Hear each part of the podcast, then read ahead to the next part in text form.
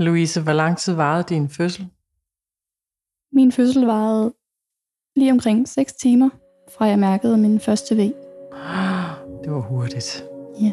Velkommen til Smertefri Fødsels podcast, hvor vi i dag har inviteret Louise Beckmann Ødegård indenfor. Og det er 10 måneder siden, at du har født Hanna, Louise.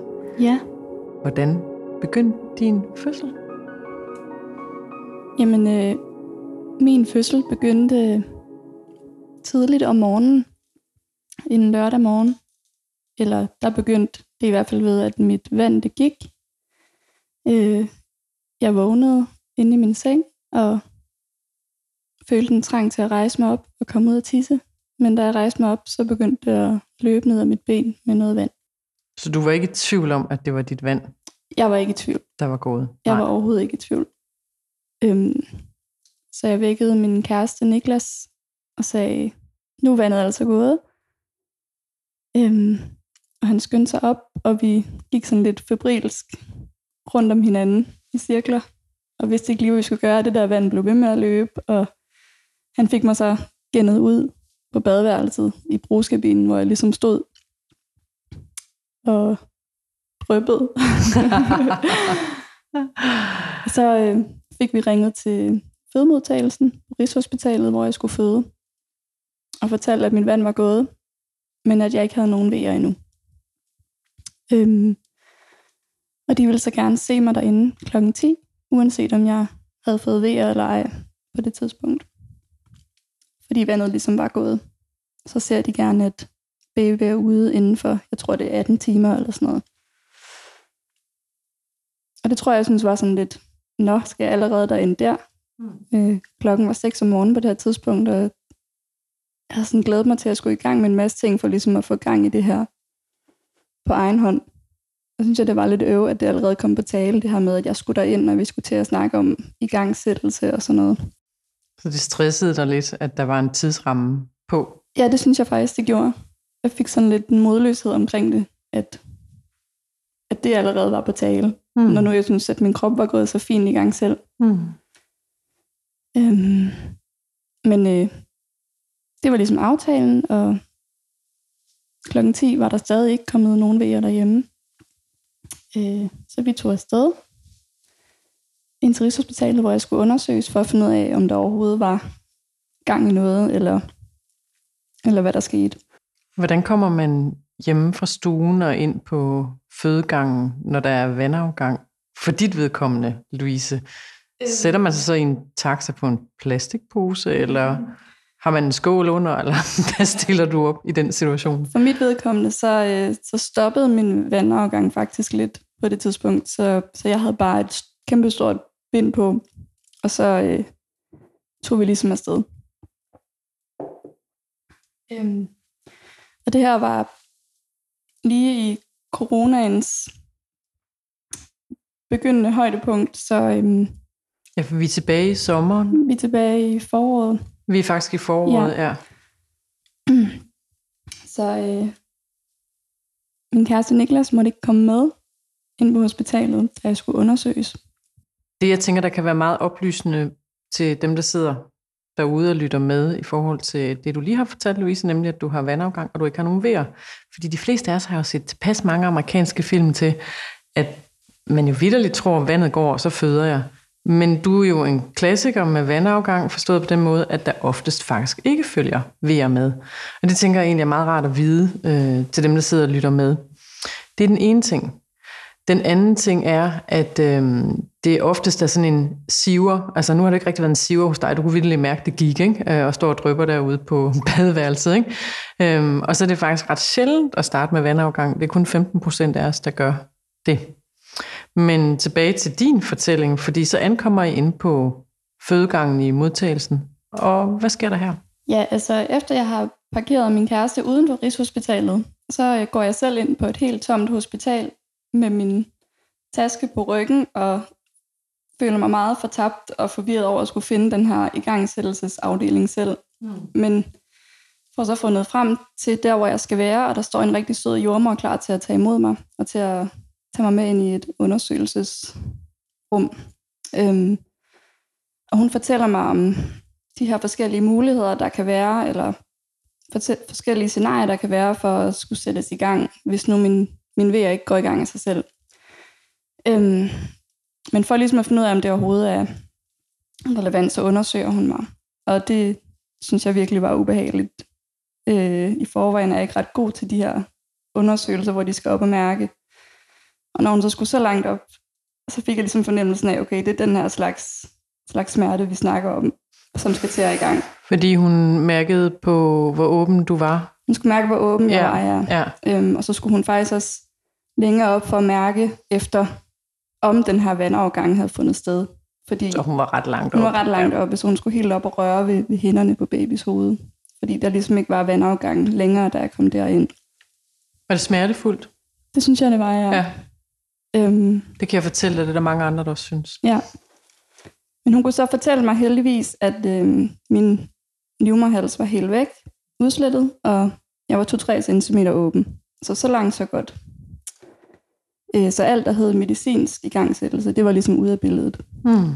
Øhm, så for ligesom at øh, sætte naturlig skub i vejerne, som hun sagde, at, øh, at det var ligesom målet, så, øh, så ville hun prøve at krasse lidt mere hul på den her hende, som hun sagde, der stadig var lidt intakt. Man kan mm. åbenbart godt have vandafgang, men at, at der stadig er noget hende tilbage. Ja, absolut. Og det er fordi, der kan ligge både sådan et kammer af vand imellem de to primære hinder, øh, der ligger. Og så nogle gange, så kan man godt gå op og lave sådan en hindeløsning, som hun formentlig har foretaget. Altså, at man lige går op og piller lidt ved den, der sidder der intakt endnu, ikke? Jo. Ja. Hun, hun, hun krassede hul på den i hvert fald. Mm. Med sådan en slags strikkepind. Jamen præcis, det er sådan en hæklenål, man nærmest bruger, ikke? Altså, altså uden ja. at uh, give skræmmebilledet, men det er den forestilling, man selv har, når hun ligesom hiver sådan et instrument frem. Ja. Øhm, men det var hurtigt overstået. Og så begyndte vandet at sive igen. Og så var aftalen ligesom, at, øhm, at nu skulle jeg øh, i tøjet igen, og så skulle jeg ud og gå med Niklas ude foran hospitalet, og så ellers bare hjem og fortsætte, hvor jeg slap med en masse oxytocin og nedrullede gardiner og mad og hvile, og hvad vi ellers skulle finde på for at få de her vejer i gang. Og så skulle vi snakkes videre om eftermiddagen. Så Niklas han har simpelthen stået udenfor og ventet her, mens at du har været i fødemodtagelsen og er blevet undersøgt. Ja. Øhm, har du en tanke om, du sagde det der med, at du følte dig fortabt, da du går ind. Har du sådan en tanke om, ej, tænk nu, hvis jeg kommer til at føde alene? Øhm, nej, det havde jeg ikke på det tidspunkt, fordi jeg vidste godt, at hvis jeg gik i fødsel, så måtte han godt komme ind. Men for mig, der var det hele det her med, at, at det var sådan en skræmmende situation, at min krop i princippet var i gang, og jeg var helt alene, og der var ikke nogen til at holde mig i hånden, mens jeg skulle have lavet de her undersøgelser og sådan noget. Det synes jeg var rigtig svært. Og hvad tænkte du så, da I øh, skulle hjem og vente? Var det trygt lige at komme hjem igen, så efter at have været inde og vende? Det, der sker, er rent faktisk, at øh, jeg rejser mig fra den her briks, jeg ligger på, tager mine bukser på, og vi har lige ringet til Niklas over øh, fra min telefon, og jordmerne så forklarede ham, hvad planen var, at vi skulle ud og gå en lang tur for at få sat gang i den her fødsel, og hjem og hvile bagefter. Men øh, så sker der det, at øh, så kommer der en kæmpe bravne ved skyldende hen over mig, og jeg øh, ser den overhovedet ikke komme. Den kommer simpelthen som et lyn fra en klar himmel. Så det er en bagholdsangreb? Bagholdsangreb, fuldstændig. Jeg når lige at øh, tage min jakke på og skal til at gå ud af døren og sige farvel, og så kommer den. Hmm. Og det, der sker, det er, at jeg instinktivt bare læner mig hen over den her briks, og så begynder jeg bare på min laboroværtrækning som det allerførste øhm, go-to. Så du kunne simpelthen mærke øh, den betingede refleks, som faktisk sad i kødet af dig på det her tidspunkt, at du sådan helt tapper ind i det, du har øvet i månederne op til. Ja. Og mens jeg trækker vejret på livet løs, så siger øh, jordmanden til mig, okay, jeg kan se, at du har fået en V nu, Louise, og øh, jeg kan se, at øh, du er gået til smertefri fødsel, så du kører bare. Fortsæt med det, du er i gang med. Øhm, og så stopper den her V, og så tænker jeg, shit, er det det allerede, vi er i gang med nu? Øhm, men den her øhm, jordmor var stadig ret opsat på, at øh, jeg skulle ud og gå en tur, og hun sagde til mig, at nu var det min, min første fødsel, så kommer der nok til at, at trække lidt ud med med den her latensfase, som hun sagde, det var. Øhm, og jeg har sådan lidt dårlig fornemmelse med at skulle ud og gå en tur, hvis det er sådan her, jeg skal have vejr. Hvad tænkte du dengang, at hun sagde ud og gå en tur? Altså, for det virker jo helt absurd, hvis du har sådan en ved, der bare siger hen over dig. Jeg tænkte, jeg tænkte, det kan jeg ikke. Men alligevel gik jeg med til, at hun skulle følge mig ned i forhallen, hvor min kæreste stod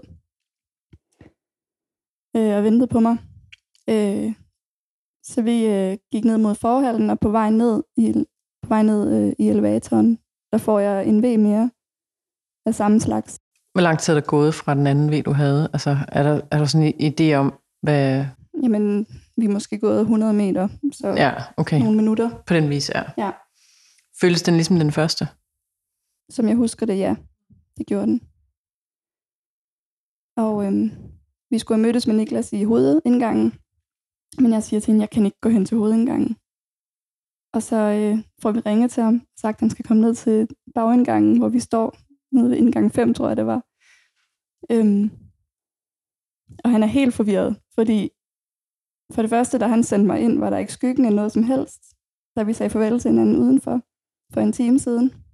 Og for det andet har vi lige talt i telefonen sammen på fem minutter siden, hvor vi har fået at vide, at vi skulle ud og gå og hjem og sove. Så han er helt rundt på gulvet. Men for alligevel,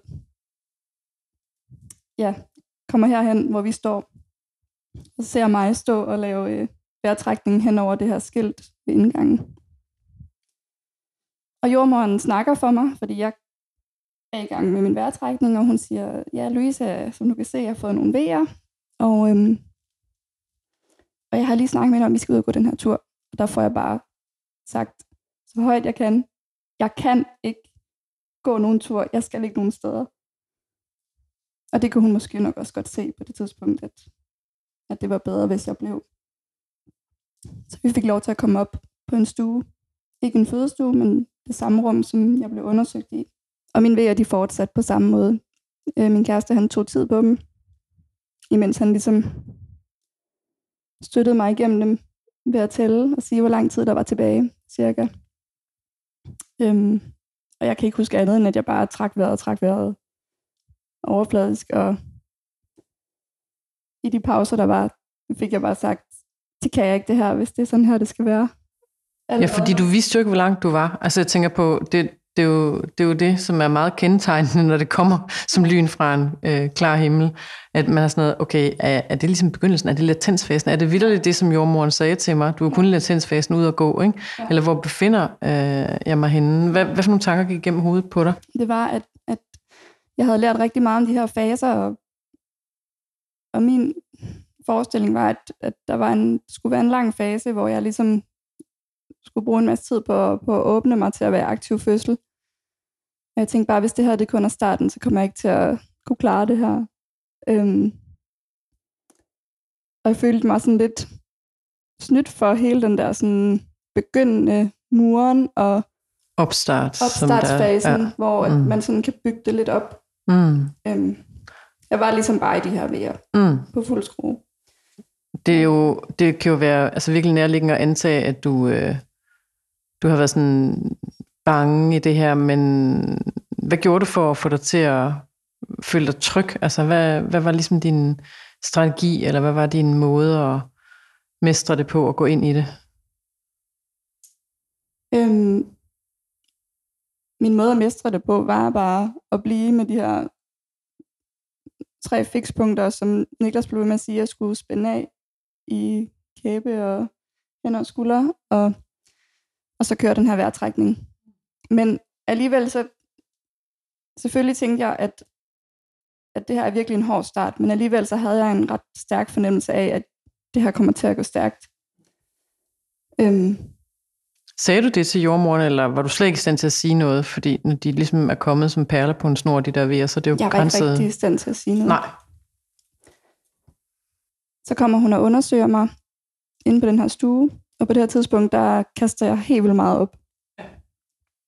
Øhm, og øh, hun undersøger mig herefter, og øh, siger, at jeg er i aktiv fødsel. Jeg er sådan cirka 4-5 cm åben så vi får en fødestue. Og øh, forud for min fødsel har jeg ønsket at komme på det, der hedder fødeklinikken på Rigshospitalet, for at få en mere øh, hjemme, hjemlig fødsel øh, i nogle trygge omgivelser. Men der er desværre ikke nogen øh, stuer ledige på fødeklinikken. Øh, og jeg siger, det er fuldstændig lige meget, jeg skal bare ned på en stue. Det er som om alle de her intentioner og tanker, jeg har haft omkring, hvordan det hele skulle være, det er sådan rimelig lige meget for mig på det her tidspunkt. Du er tunnelsyn og bare fokuseret på dit eget arbejde. Om du så stod på månen, så kunne det have været lige meget ja. her. Ja. Øhm, hvad tænker du, dengang du får at vide, du er øh, 4-5 cm? Er det ligesom opbildende, eller tænker du, er jeg ikke længere? Eller hvad, hvad er ligesom den tanke, der rammer dig? Jeg tænker dejligt, for så kan, vi komme, så kan der ske noget nyt nu. Mm. Så kan vi komme ned på den her fødestue, og jeg kan formentlig, eller forhåbentlig få lov til at komme i noget vand, som jeg havde et rigtig stort ønske om. Mm. Fordi jeg havde en idé om, at det ville kunne, kunne smertelindre. Øhm, desværre var det så sådan, at der heller ikke var nogen fødekar, eller undskyld, øh, badekar øh, ledige på nogle af stuerne. Så øhm, det var rimelig nedslående mm. at komme derned og få det at vide.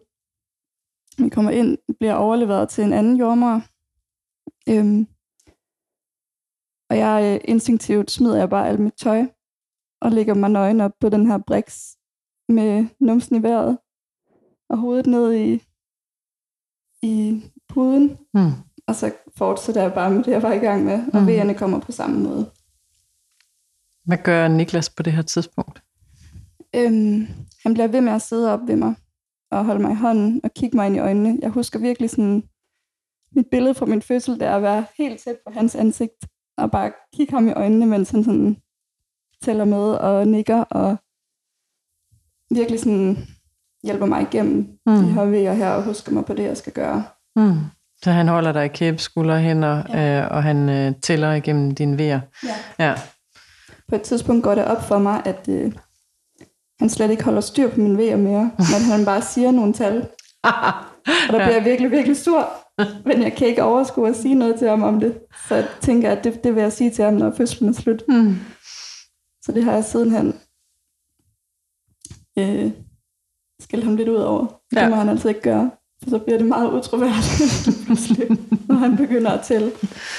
Så han laver sådan en fake, fake opbakning på den der måde, ja. men den bliver gennemskuddet. Ja. Den bliver gennemskuddet på et tidspunkt, hvor jeg ser, at han ikke kigger ned på sin telefon mere. Præcis. Men øh, på det her tidspunkt, der, øh, der har jeg rigtig, rigtig ondt, og jeg føler faktisk allerede, at det trykker rigtig meget ned mod mit haleben, og ja, jeg har ondt i røven for sin livet. Ja, som jo er det, man får, når man får præstrang. Ja. ja. Vidste du, altså havde du sådan en idé om, okay, jeg er faktisk begyndt at få præstrang, eller var du mere sådan undrende over for, hvorfor har jeg den her fornemmelse? Eller hvad var det for en tanke, der ramte dig der? Jeg følte ikke, det var en pressetrang på det her tidspunkt. Jeg følte bare, det gjorde ondt. Mm. Øh, jeg følte, hun var på vej ud af mit haleben. Mm. Og det gjorde, skal måske også lige sige, at den her måde, vejerne føles på, var slet ikke sådan, jeg havde regnet med, vejer ville føles. Altså, jeg mærkede det udelukkende kun om i min lænd og bag i. Og så jo, jo stærkere de blev, jo mere trak de sådan ned i benene også. Virkelig voldsomt. Og den her jordmor, hun er faktisk rigtig sød men på en måde også meget sådan tilbageholdende med at gøre noget. Øhm, så hun siger ligesom bare, at jeg gør det så godt og så fint, men jeg kan mærke, at jeg har brug for, der skal sådan, der skal ske et eller andet. Jeg skal have noget, en eller anden form for smertelindring. Så på et eller andet tidspunkt udbryder jeg bare, nu vil jeg have epidural. og jeg tror, at både hende og min kæreste tænker sådan, okay, det går jo så godt, og du tager det bare med din vejrtrækning. Og... Men det er slet ikke den oplevelse, jeg har inde i mig. Jeg oplever, at det er sindssygt smertefuldt, og har bare brug for en eller anden form for lindring af den her kraftige, kraftige smerte nede i Prøv at beskrive, hvordan vejerne kommer for dig. Øhm, altså, ligger de som stormvejer, hvor det sådan er oven i hinanden, eller hvordan føles det ud over det, du siger med, at det sidder i din lænd, det går ned i benene? Jamen, det, det føles som, det er, at, øh, at på det her tidspunkt, der øh, føles som om, jeg ikke rigtig får den her pause mere. Så det føles som om, at de bare bliver overtaget af hinanden. Mm, den At- ene tager den anden. Ja. Den ene tager den anden. Der kommer Mhm. en væg, der bygger sig op. Og inden den er nede at aftage helt, så føler jeg, at jeg bliver skyllet henover af en ny øh, væg, der kommer som sådan en bølge. Så det er virkelig frustrerende for mig, at jeg ikke får den her pause. Og meget, meget voldsomt. Øhm, fordi der så ikke er nogen kar ledige, jeg kan komme i, så øh, bliver jeg tilbudt at komme ud på badeværelset og blive bruset hen over lænden med en bruser. Øh, på det her tidspunkt, der har jeg prøvet lattergas. Jeg har prøvet øh, lattergas. Øh, og det fungerede overhovedet ikke for mig med det her øh, laborovejrtrækning, jeg skulle lave, som var mit eneste holdepunkt. Ja, så du synes ikke, det var kombinerbart? Fordi det, jeg hører nogle gange, det er, at der er ligesom tre måder, I får det til at fungere på, men det er meget individuelt. Nogle tager Mhm. det i pausen, før VM begynder, og så kører labo ind under. Andre kører så over til dybe vejrtrækninger, fordi de kan mærke, at det har en forskel. Øhm, mens andre igen, de får faktisk labo til at fungere i masken, men det gjorde mm. du Mhm. ikke. Nej, altså, Mm. mm. jeg fik at vide, at jeg skulle øh, trække vejret dybt igennem en V Ja. i den her maske, og det, det kunne jeg slet ikke. Jeg prøvede to gange, tror jeg, så smed jeg den væk. Så, øh, så, så den næste episode, kan man sige, er, foregår ligesom bare ude på det her badeværelsesgulv, hvor jeg ligger med numsen i vejret stadigvæk. Så knæalbuleje på badeværelsesgulvet. Yes, ja. knæ albuleje, det er Ja. det, det hedder. Og øh, Niklas står febrilsk med den her bruse og skyller mig hen over lænden, og det hjælper ikke en meter. Nej. Øhm, så er der vagtskifte, og øh, ud på badeværelset kommer mine to redningsmænd for dagen. Øh, en jordmor og en jordmorstuderende. Og, øh, og øh, jordmoren, den nye jordmor siger, Louise, vi skal have dig ud af det her badeværelse. Du skal ind og have noget bevægelse i dig, for hun kan komme længere ned i dit bækken. Fordi øhm, hun stod åbenbart lidt skævt.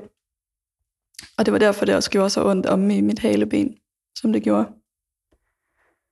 Øhm, og jeg siger, det kan jeg simpelthen ikke. Og hun siger, det skal du. Øh, jeg ved godt, det gør pisse ondt, men det gør det at føde børn. Så nu skal vi have dig op. Og det var bare lige det, jeg havde brug for. At der var en, der var lidt skrab, men også empatisk. Øhm, og ikke bare lod mig styre det hele, for det kunne jeg ikke overskue på det her tidspunkt. Jeg kommer ind på stuen igen, og bare det her med, at jeg kommer i bevægelse, tror jeg, og kommer ud af den her stilling, jeg har ligget i længe på badeværelset, tror jeg begynder at rykke noget. Øh, hun undersøger mig inde på, på stuen, øhm, og der er jeg omkring 8 cm, tror jeg, åben.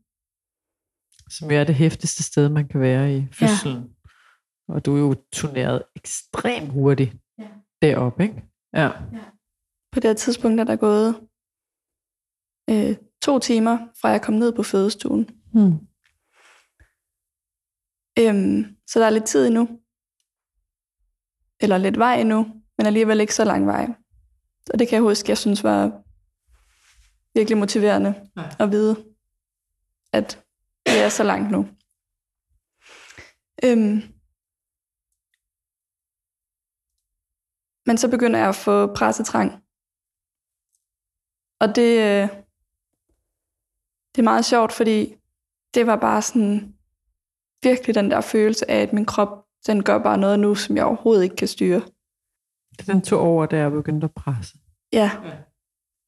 Jeg, øh, ja, fra at ligge ned på den her, det her leje, så rejste jeg mig op på knæ, helt instinktivt, og begyndte at sige sådan en voldsom lyd, jeg aldrig havde hørt mig selv sige før. Som du jo godt vidste for undervisningen. som jeg jo godt vidste lidt for undervisningen. Men alligevel at stå i det, eller være i det selv, Ja. var godt nok meget vildt. Mm. At det føles lidt som om, at nu vender min krop rangen ud af på sig selv. Sådan, sådan vil jeg beskrive det. Øhm. Og så begyndte jeg at kaste op igen. Helt vildt meget. Det er åbenbart sådan en måde, min krop reagerede på. De her skift, tror jeg, der skete i fødslen. Hvordan får du trukket vejret, når du også skal kaste op? Det er altid sådan en logistik, jeg har tænkt, der er virkelig det er et godt spørgsmål. interessant. Ja. Jeg tror, øh, lige midt i opkastningen, tror jeg lige har droppet vejrtrækningen for en Ja. stund. Så kast op og træk vejret. Kast op og træk vejret. Ja. det tror jeg, ja. Mm. Øhm. Og jeg begynder at presse med. Øhm. Instinktivt. Nu skal jeg lige huske det. Du presser med på de vejer, der kommer, og du har prestrang på det her tidspunkt, men du er faktisk øh, Jeg er ikke helt ikke åben. fuld åben. Nej. netop. Så de siger, at man godt prøve at presse lidt med. Men, mm. øh, men jeg må ikke give den sådan fuld skrald. Så jeg prøver at presse lidt med, men kan godt mærke, at den er der ikke sådan 100% endnu. Så jeg bliver ligesom lagt ned lidt på siden. Mm. Og så tror jeg, øhm, det er her, hvor at jordmoren siger, jeg tror med de smerter, du ligesom har, for jeg havde stadig rigtig ondt, samtidig med den her følelse af pressetrang, så havde jeg rigtig ondt samme sted om i lænden her. Så siger hun, jeg tror med den smerte, du har, så ved jeg lige, hvad jeg kan gøre for at hjælpe dig. Og hun lavede sådan et rigtig fantastisk tryk, hvor hun trykkede mig sådan sammen fra, øh, hun holdt på mit knæ og på min hofte, eller sådan, og trykkede, pressede ligesom mit bækken sammen på en måde. Mm. Det var ligesom om, at det lindrede helt vildt, at hun gjorde det. Så det var virkelig dejligt. Og jeg havde også fået, øh, fået lagt noget, øh, sådan noget akupunktur i lænden af hende. Og det øh, følte jeg ikke selv virkede overhovedet, men min kæreste siger, at det var som om, jeg blev mere rolig, efter jeg fik lagt det. Eller jeg sådan, der kom lidt bedre styr på det igen, på min vejrtrækning og sådan noget. Jeg skal måske også lige sige, at her i den sidste hårde overgangsfase her, der følte jeg ikke, at jeg havde styr på min vejrtrækning længere. At der begyndte der at komme lyd på. Øhm, som i sådan en smertelyd. Altså, det var svært for mig at, blive, at bevare den her fattede, fattighed omkring det. Øhm, jeg ved ikke, jeg måske komme til at bytte lidt rundt på rækkefølgen. Men øh, Og det er jo det, der er interessant, fordi det var faktisk en lille snak, vi havde, inden vi begyndte optagelsen. Ja. At tid, den bliver asynkron, at den griber ind i hinanden, og det er som om, man ikke kan huske, hvad er ligesom fortid, hvad er nutid, og hvad er fremtid, ikke? Øhm, og det synes jeg egentlig er meget fint i fortællingen, fordi jeg kan sagtens følge dig Ja. øhm, her frem til. Men bare gå ind i, Louise, hvad er det så, øhm, der sker, da du begynder at kunne presse rigtig godt med, at du har forladt den her overgangsfase, og den her gråzone, som mange også oplever, som du så fint beskriver.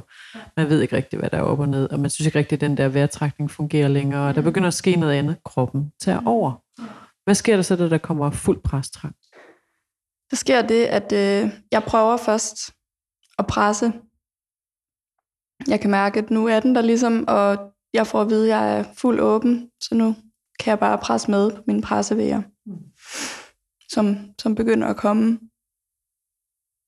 Og på det tidspunkt, der, øhm, der ligger jeg på alle fire og prøver at presse med, for det er ligesom noget, jeg har øvet her til undervisningen, de her forskellige stillinger og presse i, og jeg havde en idé om, at det ville fungere godt for mig. Det gjorde det ikke rigtigt, lige den. Så efter det, så prøvede jeg at lægge mig på siden, hvor jeg ligesom holdt i mit eget ben. Og det fungerede bedre. Øhm, men først rigtigt, da jeg fik noget hjælp til at holde mine ben fra Niklas og fra den jordmorstuderende. Det skal lige siges, at grunden til, at jeg synes, de var så gode, de to, var fordi, at øh, jordmoren var den der lidt bad cop. Kom så, nu skal vi gøre det her. Og den studerende var meget anerkendende og rosende, og nussede mig i håret og sagde, at jeg gjorde det så godt. Så det var bare den helt perfekte kombi. Det er der så mange, der siger om studerende på stuen, fordi der er rigtig mange, der spørger nysgerrigt sådan, Det ved jeg ikke, om jeg gider at have med, fordi så er man sådan en abe i bur, og man skal studeres. Øh, men det er faktisk ikke det, der er tilfældet. Der er så mange, der oplever det på den der måde, som du også øh, Ja, beskriver. hun var i hvert fald virkelig, ja. virkelig god. Mm. Så jeg presser lidt på siden, og øh, Hanna kommer lige så stille ned. Altså, der er fremgang i det. Jeg presser cirka et kvarter på hver side. Og øh, de måler hjertelød mellem vejerne, og det går fint. Jordmoren foreslår så, efter jeg har presset på hver side i noget tid, at jeg øh, ligger mig på ryggen, for hun siger, at på den måde, det er ligesom det, der skal til nu, at jeg kommer mere om på ryggen og ligge for, at jeg ved ikke, om det er noget at gøre med, hvordan hovedet lige skal komme ordentligt ud. Øhm, men at der, det går rigtig fint, og så jeg kommer så ligesom sådan til at ligge halvt liggende. Øhm, og så skal jeg bare presse med. Øhm, jeg kan også lige sige, at de første pres, jeg laver, altså der går ligesom nogle, skal lige nogle, nogle gange igennem, før at jeg sådan mærker rigtigt, hvordan det skal føles at presse. Den her sådan virkelig følelse af stempelkanden. At først er det meget sådan, jeg prøver virkelig at presse, men da jeg så på et tidspunkt rigtig får fat med det nederste af, af bækkenbunden, så kan man ligesom mærke, okay, det er sådan her, det skal være. Mm. Og der får jeg også virkelig meget ros for, at det, det er virkelig godt arbejde. Mm. Øhm. Men øh, da jeg så har presset i tre kvarter, så begynder øh, hjerterytmen at være lidt påvirket af det inde hos, øh, hos Hanna. Så, øh, så jordmoren siger, at øh, nu skal vi ligesom til at have hende ud inden så længe. Øhm, og hvis jeg ikke ligesom snart selv presser hende ud, så skal vi nok til at have lidt andre midler i brug, som for eksempel sugekop. Og så tænker jeg, det skal bare være løgn. øhm, men så, øh, så siger jordmoren så til den studerende, kan høre, de sådan snakker om, hvad de skal gøre. Og så siger hun så, øh, jeg går i gang med at smøge hende. Og så siger Niklas, smøge. Og så siger, på det her tidspunkt er jeg jo i en pause mellem pressevejerne. Så jeg tænker også, smøge. ja, altså ligesom du smøger et, et ærme op, skal vi have sm- så smøger jeg dig lige lidt op, og så hjælper jeg babys hoved frem. Okay, så hun begynder sådan ligesom at udvide mig mere, så der bliver mere plads til hovedet, tror jeg, jeg er faktisk ikke helt sikker på, hvad hun gør. Øh, men tager ligesom så hendes et sådan håndgreb oppe i mig, hvor hun så tager fat om Hannas hoved, og så skal jeg presse med alt, hvad jeg kan, mens hun ligesom trækker, trækker hovedet ud. Hvordan føles det? Det er nok noget af det mest ubehagelige, jeg nogensinde har prøvet. Lige efter, lige efter V'erne selvfølgelig. Det er sådan en slags håndkop. Ikke? Jo, jeg tror også, det var meget det, at, at hendes hånd blev ligesom substituttet for en, for en sugekop. Hmm. Og det var jo det her med, at nu kunne de se, at hendes hjerterytme blev lidt langsommere, og nu skulle det ligesom til at, skulle der ikke gå for lang tid, før hun kom ud. Men jeg havde det så fint med, hun gjorde det, og det var ligesom om, den her smerte var bare fuldstændig ligegyldig. Der var også en tillid til stede. Jeg tænker, at du har haft sådan en oplevelse, at hun faktisk hjalp dig og guidede dig. Ja. Og det har været afgørende for, at du også har tænkt, det må hun gerne, det der. Det må hun gerne. Og hvis det kan hjælpe hende ud, så gør det. Så var der den famøse Ring of Fire, efter at jeg ligesom havde i samarbejde med hende presset Hannas hoved langt nok ud til at krone. Og det var jo meget, meget intens følelse af sådan en brændende svinefornemmelse. Men samtidig med den her smerte, tænkte jeg også bare, yes, det er nu, altså endelig Mm. er det her snart overstået. Du vidste godt, det var målstregen, når Jeg der vidste- kom Burning Ring of Ja, Fire. jeg vidste, Mm. nu lige om lidt. Nu er Mm. hun næsten ude. Ja, og lige pludselig så var hovedet jo ude. Og så gik der ikke ret lang tid, så kom resten af kroppen. Ligesom sådan en lille, lille klump.